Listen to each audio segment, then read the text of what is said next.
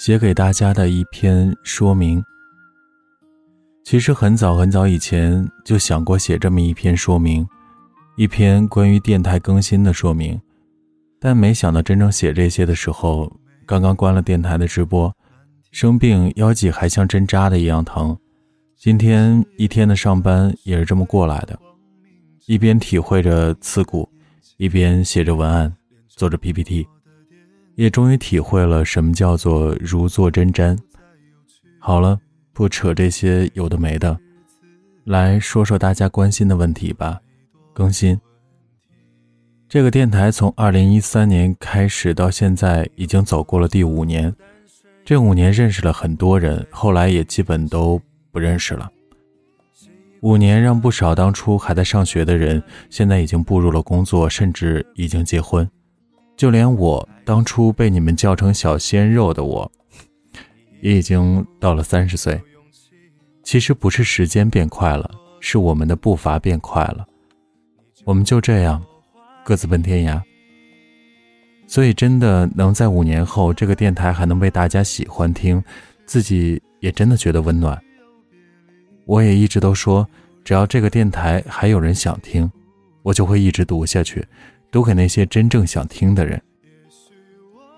可是，我也已经是一个到了而立之年的男人，生活的压力和责任终究还是来到了肩上。这次，真的躲不过去了。有一句很现实的话：我要活着。而且，独自在北京这个异乡，面对着巨大的生活压力和负担，有很多时候，我甚至连喘息的机会都没有。我只能把我的生活填满，来填补我曾经欠下的负担。先给你们说说我每天的时间安排好了。我现在每天早上一睁眼，洗漱、穿衣、吃饭，然后走路、挤地铁上班。到公司基本快到九点半，然后一天忙下来，晚上六点半下班。只是大多走的时候已经快到七点，而到了家基本上也就八点了。然后快速的洗澡、洗衣、吃饭，加上休息一下，缓口气，就九点多了。然后就是跑去励志电台开直播。原本九点就开的直播，因为时间总是不够，就基本上改到了九点半。然后直播一个小时到十一点，上了厕所，躺床上睡觉。实在是不能熬夜，要不然第二天工作的精神和效率就会很糟糕。这是属于我的一天生活。要知道，我已经很久没有打过游戏了，也很久没有去看最爱的电影了，甚至几乎放下了我所有不必要的社交活动。虽然我在这儿也没什么朋友。有人问我会不会很累，我说会啊，当然会。可是我有什么办法？成年人的世界里哪有容易二字？也许有人会问你，白天工作就好了呀，你为什么晚上还要开直播？其实很简单，因为钱啊。因为去年被骗和今年家里的缘故，我负了很多债务在身。我想减轻我现在的生活负担，我想通过这个平台，是不是可以接触一些做生意的人，然后配个音赚个外快？曾经也有听过不少的人说，你为什么还要白天上班？你的电台不是很挣钱吗？我这个人很懒，所以总是笑笑就过了。要知道，从五年前到现在，我不仅一分没有挣，到现在因为买设备都是赔的。此处应该有个破涕为笑的表情。你看，这就是生活呀。而每期的失眠故事是什么时候录呢？基本是每周的周五或周六的晚上。如果周五晚上没有饭局的话，我更喜欢周五的晚上，这至少会让我觉得忙完周六还有一天是属于我的周末。但事情大多数都没能如我所愿，我来告诉你们为什么。每次失眠故事的录制都是到后半夜，至少是在午夜十二点之后。不是我喜欢熬夜，只是因为我没有隔音墙，这个时候整个世界才会安静下来，才会没有噪音，才会不影响后期的音质。而长一点的故事，基本上录完就已经是凌晨一两点了，然后保存睡觉。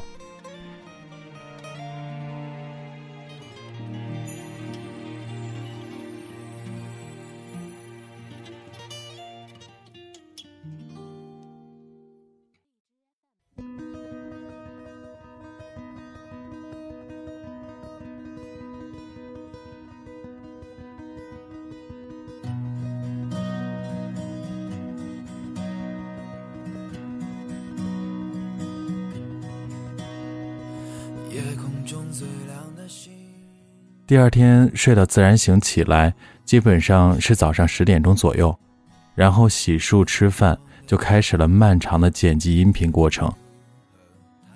每期平均下来算，剪辑掉不好的或者读错的音频需要两个小时，然后根据每个不同的节点找音乐、放音乐、调整音量，两个小时。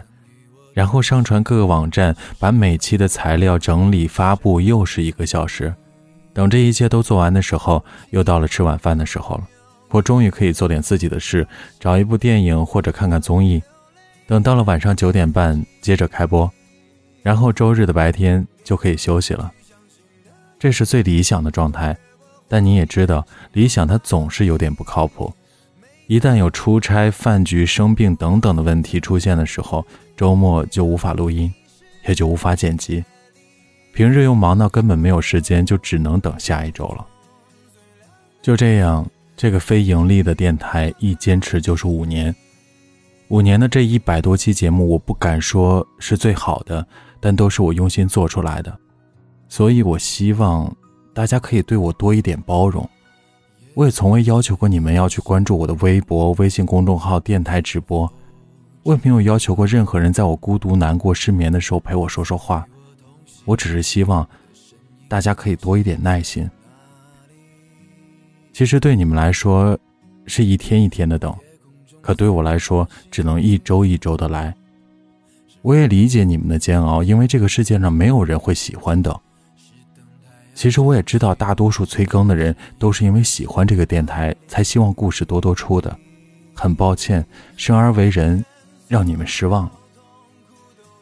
但是当你很累的时候，当你负能量缠身的时候，甚至当你看到那些用严厉的话催更的人的时候，心里无数次想过：我是不是欠所有人一个睡前故事？难道大家不会懂得包容吗？难道没有人会在乎我过得好不好吗？既然大家都不懂得感恩，那何苦我要去坚持读下去？是的，我无数次想过不再读故事了。只是这样怎么对得起那群真的爱听故事的人？我喜欢他们，从电台到生活，跟他们做朋友，是因为他们的理解与信任，也是他们在我每次想要放弃的时候，成为我心里。最后一道壁垒，所以听我啰啰嗦嗦说了这么多，希望大家多多包容理解。就像我很久以来微博置顶的那句话：“虽然时间会让我们早晚形同陌路，好在我曾经在你们生命中温暖过你们，愿你们一切都好，一路幸福。而我忙的时候会更新的慢点，不忙的时候就讲故事给你们听。”晚安。要说的基本上也就说完了，望多多理解。文字的结尾送上一个小睡前故事吧，读完马上去睡觉，腰椎要疼哭了。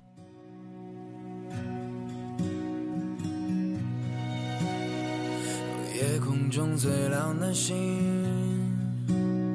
能否听清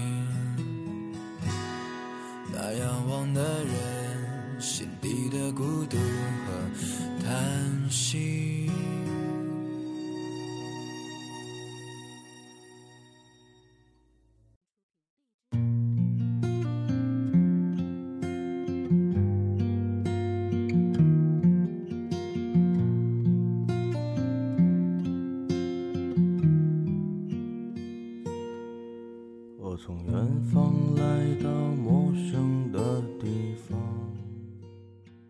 今天的睡前故事名字叫《无耻的猫》。我家的门前突然出现了一只猫，不是这里原先地盘上的猫，橘色，头顶有一抹白，清瘦，神色却高傲的很。它很古怪，人来人往时不会发出甜腻的叫声与人亲近，也不会如惊弓之鸟般奔逃，它只是坐在那里冷眼的看着，像座雕像。我却感觉意外的熟悉。一日出门，他叫住了我：“我要猫粮，还有金枪鱼罐头。”他理所当然地跟我说道：“我第一次见到会说话的猫，它古怪的地方不止这些，猫粮、罐头、化毛膏，来者不拒，也懂得怎么吃，大概是被弃养的家猫。”待他吃饱喝足，我伸手想趁机撸一把，他却跳起躲开，一双翠色的眼瞳清冷，像冷冷的湖水。现在，别碰我！哼，原来是只小白眼狼。可我还是喂着他，时间一长，我俩也熟起来了。他还是不怎么说话，但我俩在一起时候，连沉默都意外的默契。那天阳光正好，暖洋洋的，我照例给它喂食。只是这次趁它满足的吃完猫粮，我又唧唧哀哀的开口：“跟我回家吧，我可以养你。”我努力组织语言表达着：“之前我也养过猫，你要是愿意的话，可以过来，咱俩搭伴过日子，如何？”橘猫慢条斯理的吃完饭后，洗了个脸。半晌才慢慢道：“不行，为什么？”橘猫淡淡道：“还没到时间。”我扑哧一声笑出来，伺机揉了揉他的脑袋，小白眼狼。橘猫瞥了我一眼，意外的没甩开我的手，翠绿色的眼底翻滚着，良久才开口：“你的手还是好烫。”说完这一句没头没脑的话后，撇开眼，自顾自地走开了。真奇怪，我想，我竟然在一只猫的眼里看到了复杂。走路时不要看手机。橘猫温怒地仰头怒斥我：“怎么，你有九条命吗？”我纳纳地收起了手机，蹲下来给它喂食。它吃得很慢，我愣愣地看着，突然开口。我养的那只猫啊，吃饭永远是狼吞虎咽的。橘猫顿顿抬头看我，我想着道：“捡它那会儿是冬天，它很小，才出生没几天，可怜兮兮的缩成团，躲在汽车的发动机里，伸着脖子死命叫了好半天，好不容易救下的，浑身冰凉凉，像只小耗子。”躲在我的手心里，尖声尖气的嘤嘤嘤。我当时想，坏了，就不活了。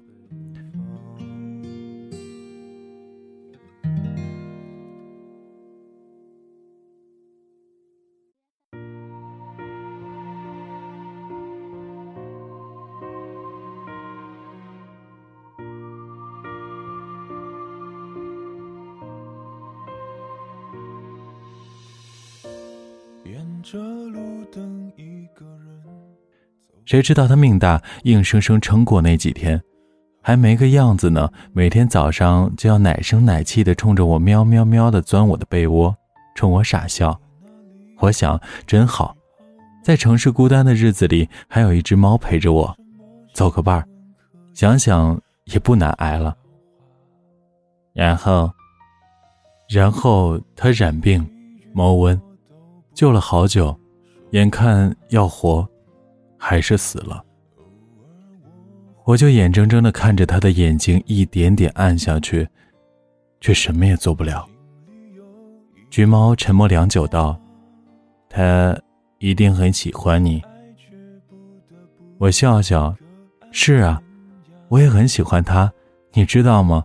你和他长得很像，也是橘猫，头顶一抹白，眼睛也是……呃。”，哎我瞪大眼睛看着眼前的橘猫，记忆里的猫和眼前的猫重合起来，橘猫抬头，翠绿色的眼瞳中情绪汹涌，仿佛海浪在拍打，蒙上了水雾。要是他还活着，一定和你长得一模一样。